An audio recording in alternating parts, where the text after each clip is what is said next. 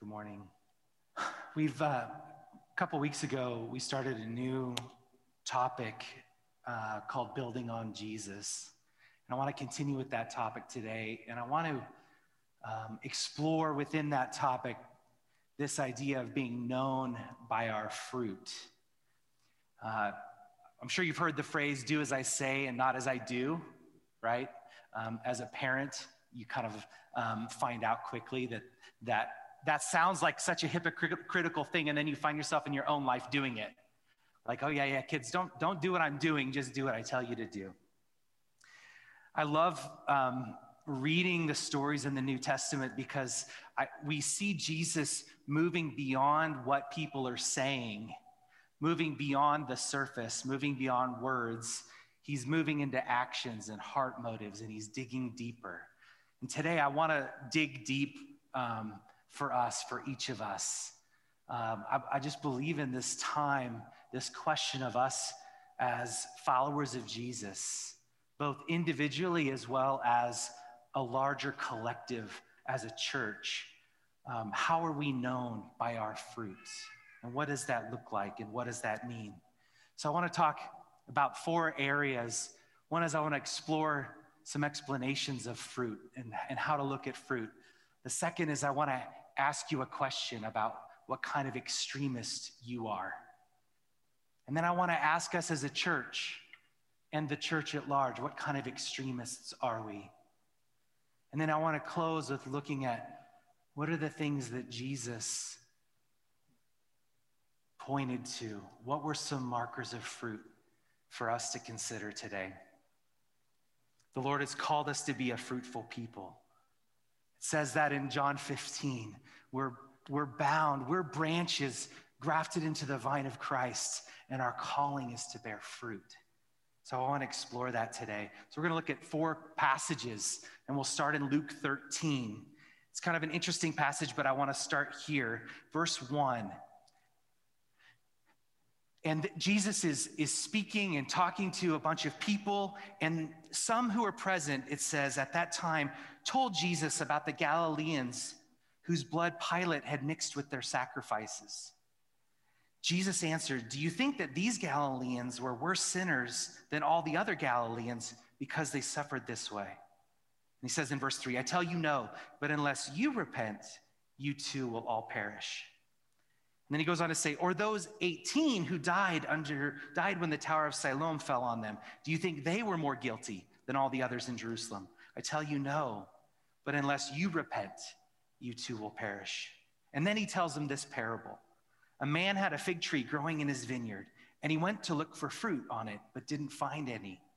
So he said to the man who took care of the vineyard, For three years now I've been coming to look for fruit on this fig tree and haven't found any. Cut it down. Why should it use up the soil?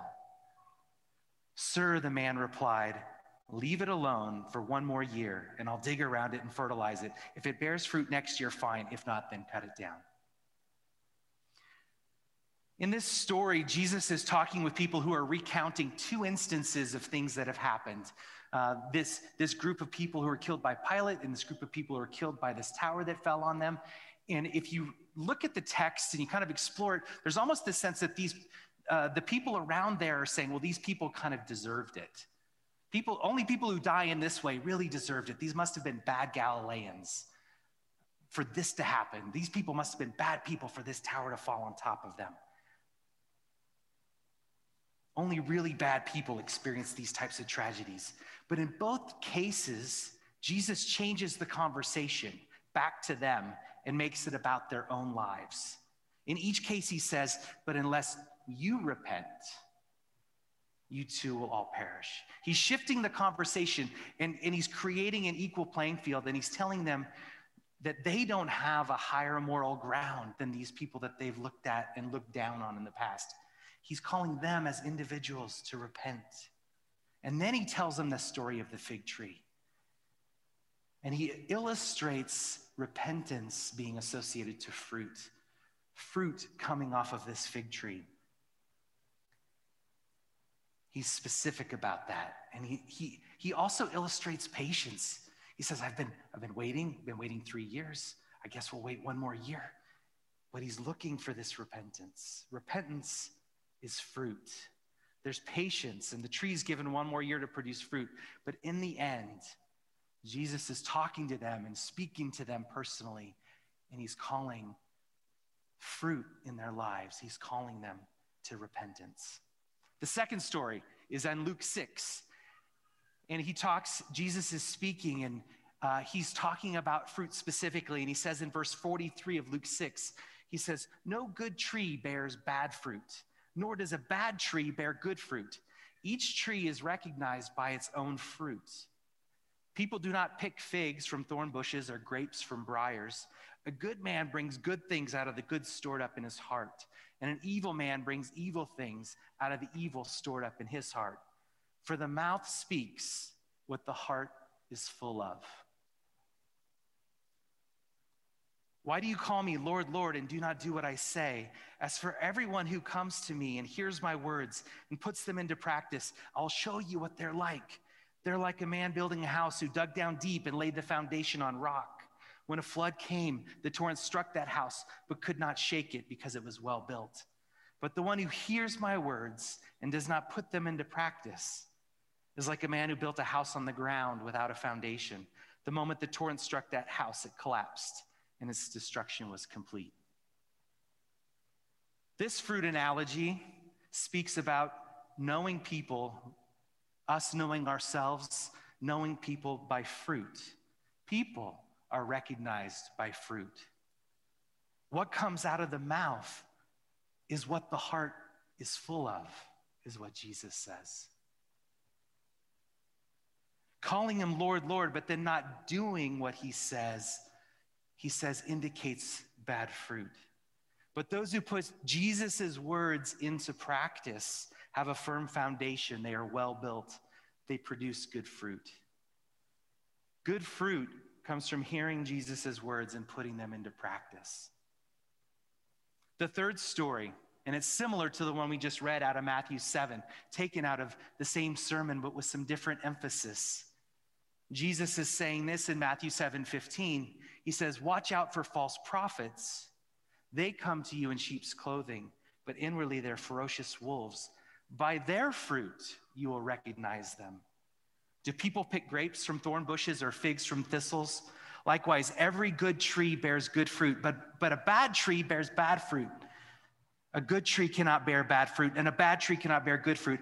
Every tree that does not bear good fruit is cut down and thrown into the fire. Thus, by their fruit, you will recognize them. Then he goes on and he says, Not everyone who says to me, Lord, Lord, similar passage, but some different emphasis, will enter the kingdom of heaven, but only the one who does the will of my Father who's in heaven. Many will say to me, Lord, Lord, did we not prophesy in your name? Your name drive out demons, and in your name perform many miracles. Then I will tell them plainly, I never knew you. Away from me, you evildoers. Jesus is saying here that we're going to recognize false and true prophets by their fruit.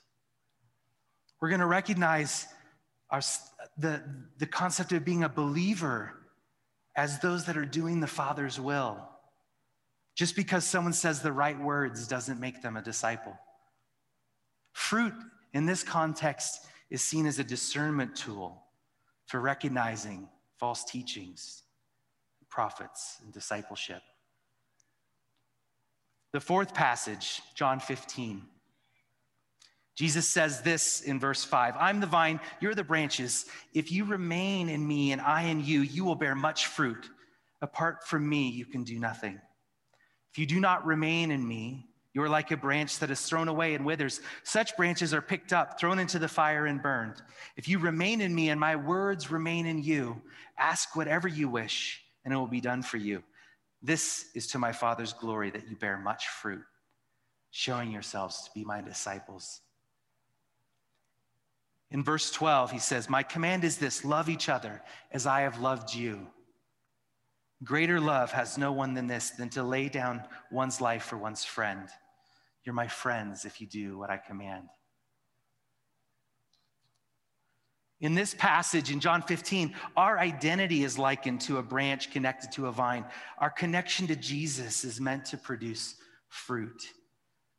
We're called to bear much fruit as Jesus' disciples. And he goes on to say, uh, What does that fruit look like? Our fruit looks like loving each other as Jesus did, doing what Jesus commanded, laying down our lives for others. So I've gone through those four passages quickly. It's a lot of scripture, but I wanted us to hear the words of Jesus. What does fruit look like? Repentance. That's the first one. Repentance. Jesus loves repentance. You know, I was thinking about repentance and I was thinking about the concept of it.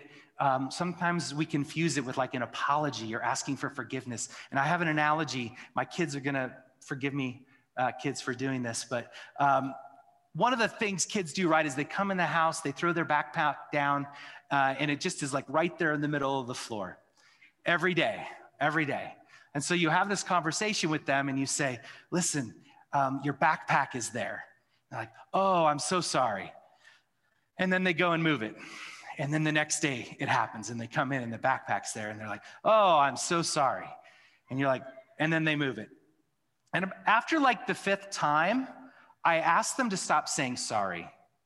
I ask them to stop apologizing. I'm like, listen, I don't want you to apologize. I want you to put the backpack away. That's it. I want you to put the backpack away. That's the difference between repentance and apology. Repentance is on day six, I come in and the backpack's not there anymore. That's repentance.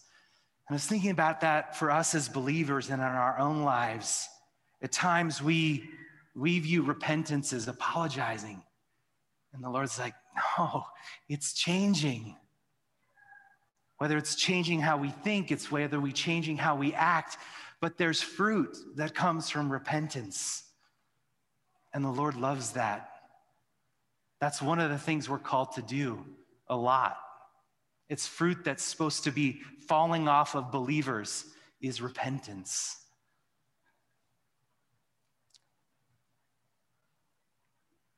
Good fruit is a byproduct of putting Jesus' words into practice. We looked at both Matthew uh, 5 and, and Luke 7 there. Bad fruit comes from a place of acknowledging Jesus, but not having a relationship with him. Knowing the words of Jesus, but not putting them into practice. The words that people say are fruit of what's in their heart. Words matter. Fruit is a discernment tool for recognizing false teachings and prophets and false aspects of discipleship. Fruit matters. And it can be good and it can be bad. It can but it matters. Fruit comes from our intimacy with Jesus. Fruit looks like loving others, doing what Jesus commands, doing the will of the Father in heaven. What does fruit look like in my life? What does fruit look like in your life? I was came across this quote this week from Martin Luther King Jr. and it's fitting that we're honoring him tomorrow, but I thought it really fits, so I'd like to read it. It's a little bit long. This is from his letter, one of his letters from a Birmingham jail in 1963. And he's writing to people who are being somewhat critical of him. And he says this But though I was initially disappointed at being categorized as an extremist, as I continued to think about the matter, I gradually gained a measure of satisfaction from the label. Was not Jesus an, an extremist for love? Love your enemies Bless them that curse you. Do good to them that hate you, and pray for them which despitefully use you and persecute you. So the question is not whether we will be extremists, but what kind of extremists we will be. Will, be, will we be extremists for hate or for love? Will we be extremists for the preservation of injustice or for the extension of justice? In the dramatic scene on Calvary's Hill, three men were crucified. We must never forget that all three were crucified for the same crime the crime of extremism. Two were extremists for immorality and thus fell below their environment. The other, Jesus Christ, was an extremist for love, truth, and goodness, and thereby rose above his environment. What kind of extremist are you? What kind of extremist am I? Is the fruit in our lives fruit that rises us above our environment? Or is it fruit that falls below our environment? What's the fruit of my mouth? What is the fruit that's in my heart that's coming out?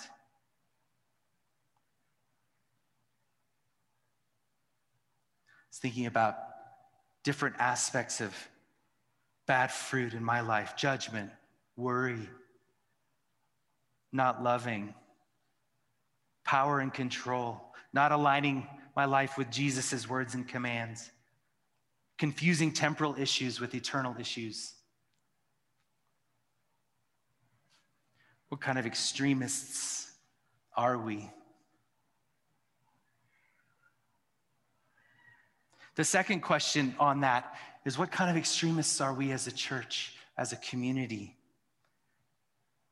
William Temple was a minister in England and served and ministered during World, World War I, was the Archbishop of Canterbury just at the end of World, during World War II, and then died in 1944.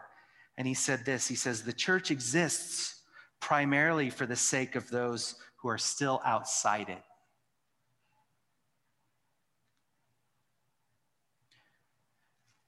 He quotes Bonhoeffer too, and he says, The church is the church only when it exists for others, not dominating, but helping and serving. It must tell men of every calling what it means to live for Christ, to exist for others. I've been thinking about, you know, at times there's conversation about, man, there's such division in the church today. And I think a lot of what we call division is actually a challenge it's a challenge about whether the church centers around those outside of the church or those inside the church. Whether we want to protect what we've come to know of Christianity and our traditions and practices, or our calling to those that are outside of the church. It's a little bit of what we read in 1 Corinthians 11 today. There were people who weren't able to take part in communion because of the way the practices of the people were. And Paul's like, we've got to set this right so everyone can take part in communion. That's a good division. That's a good challenge. There needs to be challenge today in the church that gets us to think differently, that gets us to remember our identity, that gets us to say our fruit is about existing for those outside of the church. And this may sound critical, and I know this may sound heavy, but at times I think as a church we fall below our environment.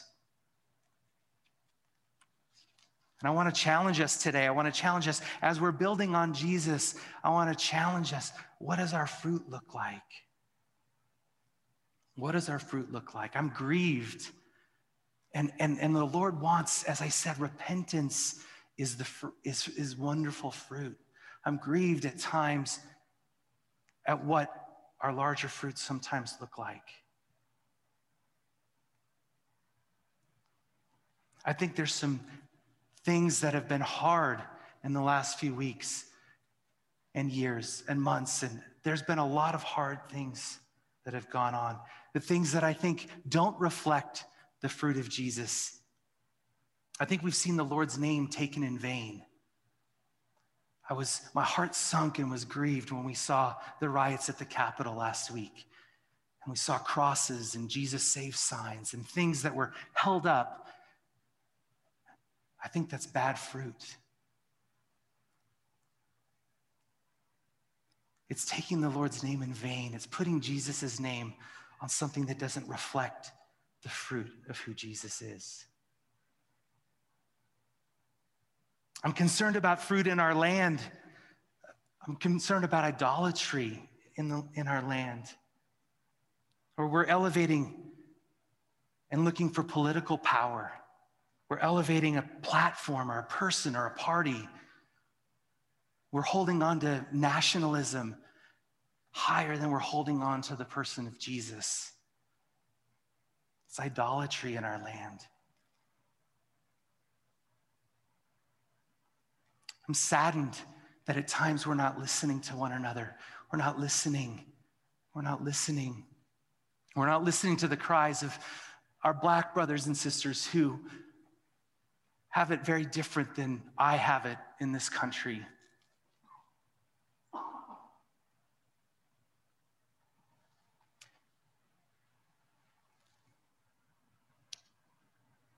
I'm concerned, I'm grieved that as Christian leaders, we use fear as a motivation.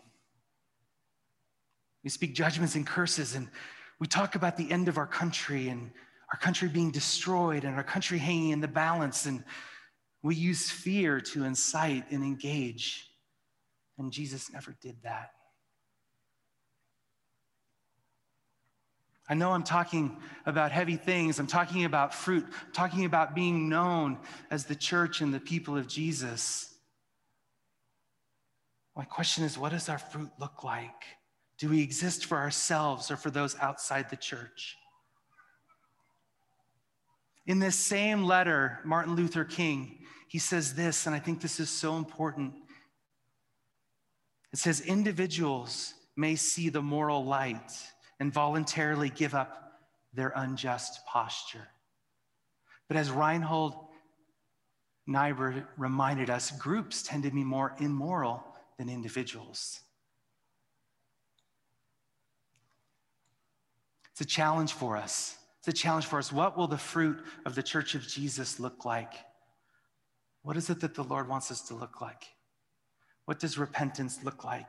Who do we exist for? Jesus says this in John 13 A new command I give you love one another as I have loved you, so you must love one another. By this, everyone will know that you're my disciples if you love one another. The world will know us by our love, but it seems today that at times they know us for other things. Our times and the complexity of our times are not an excuse for bad fruit. The times in which we live were just as complex as the times in which Jesus lived. In fact, the New Testament, I was talking to somebody this week and they're like, I can't believe this, what I just read in Matthew and how relevant it is today. I encourage you, read the Gospels, and you're to see that Jesus' days and Jesus' times were just as complex or more complex more complex spiritually, more complex politically, more complex socially. And Jesus comes and he's speaking into that environment. God's made us to bear fruit in all seasons and at all times. And we are in challenging times and difficult times.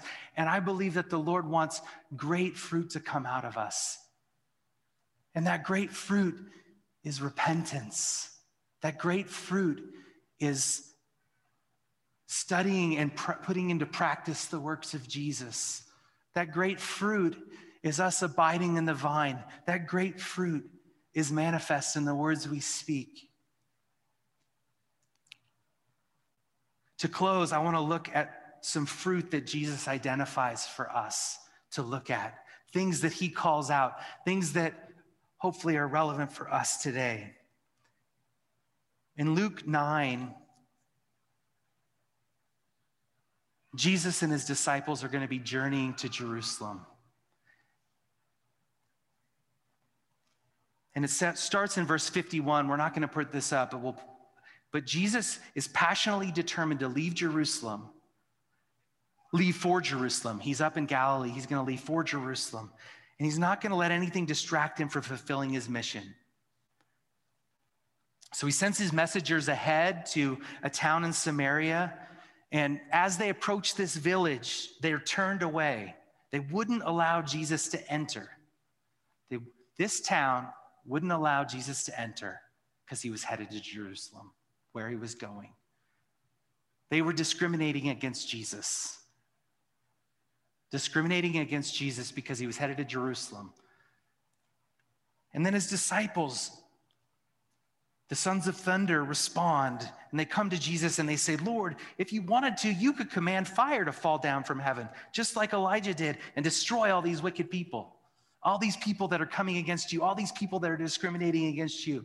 And Jesus rebukes them sharply in verse 55. He says, Don't you realize what comes from your hearts when you say that? The fruit that is being manifest in your lives, for the Son of Man did not come to destroy life, but to bring life to the earth. So they went to another village instead. And I love that. I love Jesus bringing that that correction, Jesus bringing that alignment, Jesus bringing to his disciples what does the fruit of his kingdom look like? In Matthew 5, there's some more fruit that I think is relevant for us today. Verse 9, Jesus says this He says, Blessed are the peacemakers, for they will be called children of God. Blessed are those who are persecuted because of righteousness, for theirs is the kingdom of heaven. Blessed are you when people insult you, persecute you, and falsely say all kinds of evil against you because of me. Rejoice and be glad, because great is your reward in heaven. For in the same way they persecuted the prophets who were before you. You are the salt of the earth. It's another bit of fruit for us. We're the salt of the earth. But the, if the salt loses its saltiness, how can it be made salty again? It's no longer good for anything except to be thrown out and trampled underfoot. You are the light of the world. A town built on a hill cannot be hidden. Neither do people light a lamp and put it under a bowl. Instead, they put it on its stand, and it gives light to everyone in the house. In the same way, let your light shine before others, that they may see your good deeds and glorify your Father in heaven. Jesus lived at a much more complex time than we do. He lived at a much more challenging time than we do, and he said, You can be salt. You can influence the times. You can change the flavor of the times. You can preserve the times. You can be light in your times. That's your fruit. Two more, two more scriptures. Jesus was tried, tried to be trapped by someone who was saying, uh, the second command is to love my neighbor as myself. I know that. And he was trying to get Jesus to agree with them. And this is the story of the Good Samaritan. And he says, But Jesus, who's my neighbor? And so Jesus tells him the Good Samaritan story. One I think we've all, we're all familiar with. But what's important about that story is that Jesus says this He says, What it means for you to love your neighbor as yourself, this is the comparison he uses. It's your enemy showing care and love for someone else. Jesus takes a moment to say that love is way bigger than what you're thinking. He describes love, he elevates the enemy of the person he's talking to. He's talking to this person and he says, and they're like, Who's my neighbor? And he says, Well, let me pick your enemy. I'm going to elevate them. And then they're going to go care and provide love for someone else. That's what love looks like. Man, what a story. Jesus elevating our enemies and saying, Look at how they love. That's fruit. The last scripture, Luke 7. In this story of what's really happening, John the Baptist, who came before Jesus and had his own disciples and had this uh, amazing ministry of preparing people's hearts for Jesus, is in prison and he's getting hopeless in prison. John the Baptist is hopeless in prison and he's discouraged. And he calls a couple of his disciples and he's like, Go talk to Jesus. And he's like, Go find out if Jesus is really the one. So in Luke 7, starting in verse 18, uh, John's disciples told him about all these things, about what's happening with John the Baptist. And so they come to Jesus in verse 19 and they ask, in verse 20, excuse me. The men, these disciples, come to Jesus and they say, John the Baptist sent us to you to ask, Are you the one who's to come, or should we expect someone else? At that time, so that, that's the question. They're coming to Jesus. Are you the one, or should we expect someone else? Man, it's a good question, isn't it? Are you the one, Jesus? Are you the one? And this is Jesus using his own words. He says, he replies, He says, Go back and report to John what you've seen and heard. The blind receive sight, the lame walk, those who have leprosy are cleansed, the deaf hear, the dead are raised, and the good news is proclaimed to the poor. Blessed is anyone who does not stumble on account of me. Look, look at that description. Look at that explanation of the fruit of Jesus. Look at the explanation that Jesus provides. That he's like, I want this held out to John the Baptist as evidence of what Jesus' fruit looks like. I want this to be the story that's told. He doesn't pick other kinds of things that we might value today. What is it that we value today that we think best describe Jesus? These are the things that Jesus wanted to self describe about what his fruit looks like. So for us today,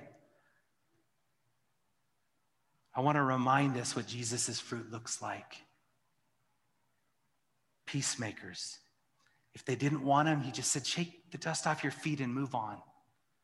Salt, light, bringing life to the earth loving our neighbor by serving those who are my enemies, responding to the wrongs in our communities, healing, new life, good news being proclaimed to the poor, Jesus being the way, the truth, and the life.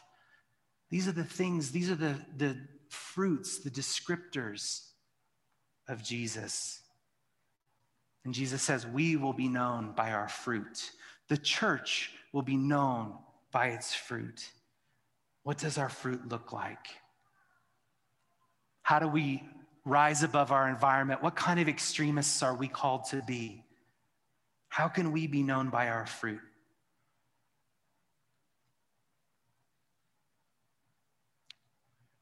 We can be known by our repentance. And it's our fruit, not our words. Our words then become our fruit, our responses to Jesus' teachings, our discernment, our intimacy and obedience to Jesus, and our love for others. I want to suggest those are pictures of fruit for us. They're pictures of fruit for us. We want to be known by our fruit. And I want to recommend that we spend time handling the real thing, handling Jesus. In this time, rediscover the words of Jesus, rediscover the red letters in your Bible, rediscover all of the stories, and read them with the complexity that they have there. And ask the Lord, Lord, I want to bear fruit. How do we walk as people who bear fruit? Amen. I want to Sarah's going to come up, and I think, are you going to close us? Okay, so I'll ask Sarah to come up and close us. Thanks.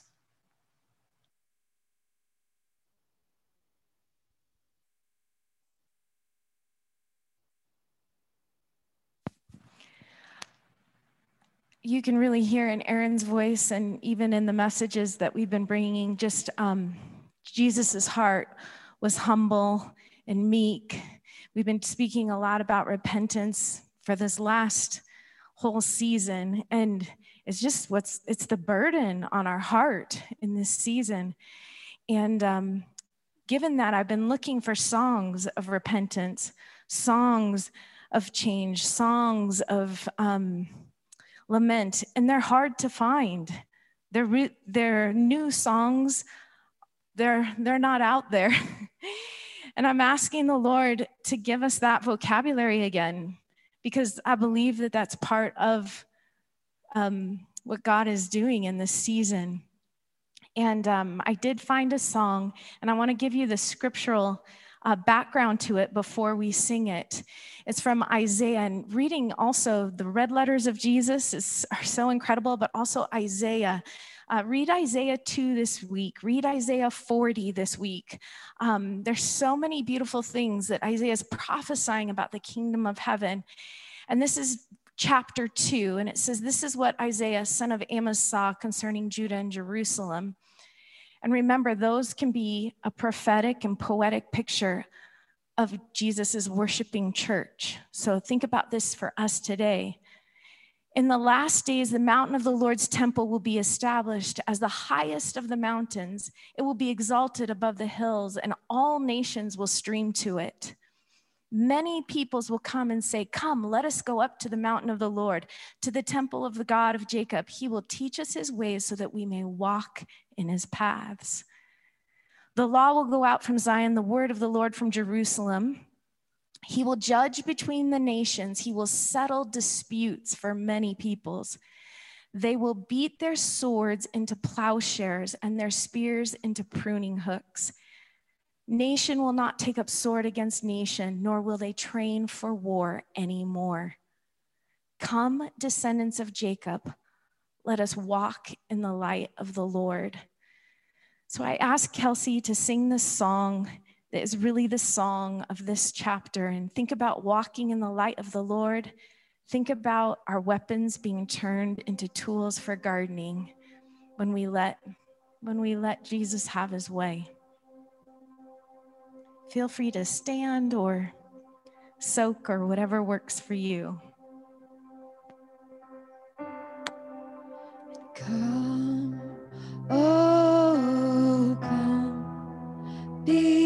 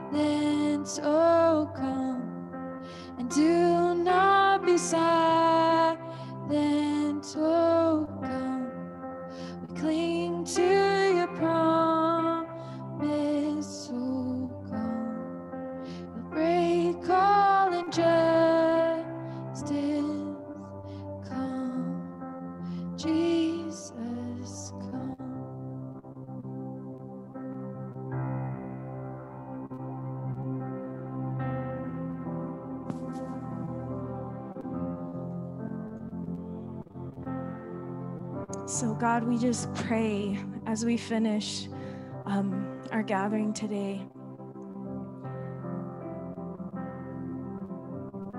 that we would um, be a people of repentance, that we would be that people of works that bring glory to our Father in heaven. that we would be known as a people who love our enemies and a people who pray for those who persecute us. God, that we would be a people who um, bring salt and that we would be light, reflecting your light in the darkness. And just bless this church family today. And I pray that we would go in peace and repentance and light and joy. In Jesus' name, amen.